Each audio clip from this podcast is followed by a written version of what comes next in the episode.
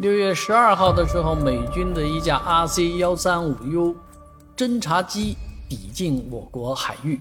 这一次不是南海，而是东海，啊，也就是距离上海长兴岛五十海里左右，啊，跟舟山群岛连五十海里都没有了。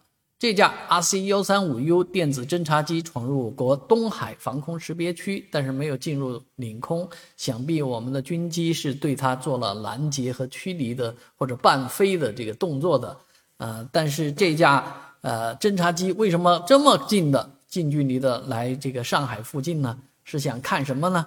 应该估计是看上海这边长兴岛上的零零三号航母吧。啊，我最近坐飞机呢，从这个。浦东机场降落的时候，还居然看到用肉眼看到了零零三号航母，啊，所以这个大型的这个舰舰船啊，啊，它的进展如何，应该也是呃很多人想知道的啊。那飞一个侦察机过来，呀，五十海里的距离去用电子方式侦察一下，估计也是很正常的。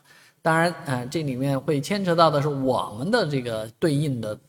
举措，我们的电子战的侦察机啊，电子侦察机，呃，也也蛮先进的，而且基地就在这个上海的大厂机场，啊，经常起飞。最近，啊，周边的居民都说啊，真吵啊，但是这确确实实是保家卫国的一个重要手段。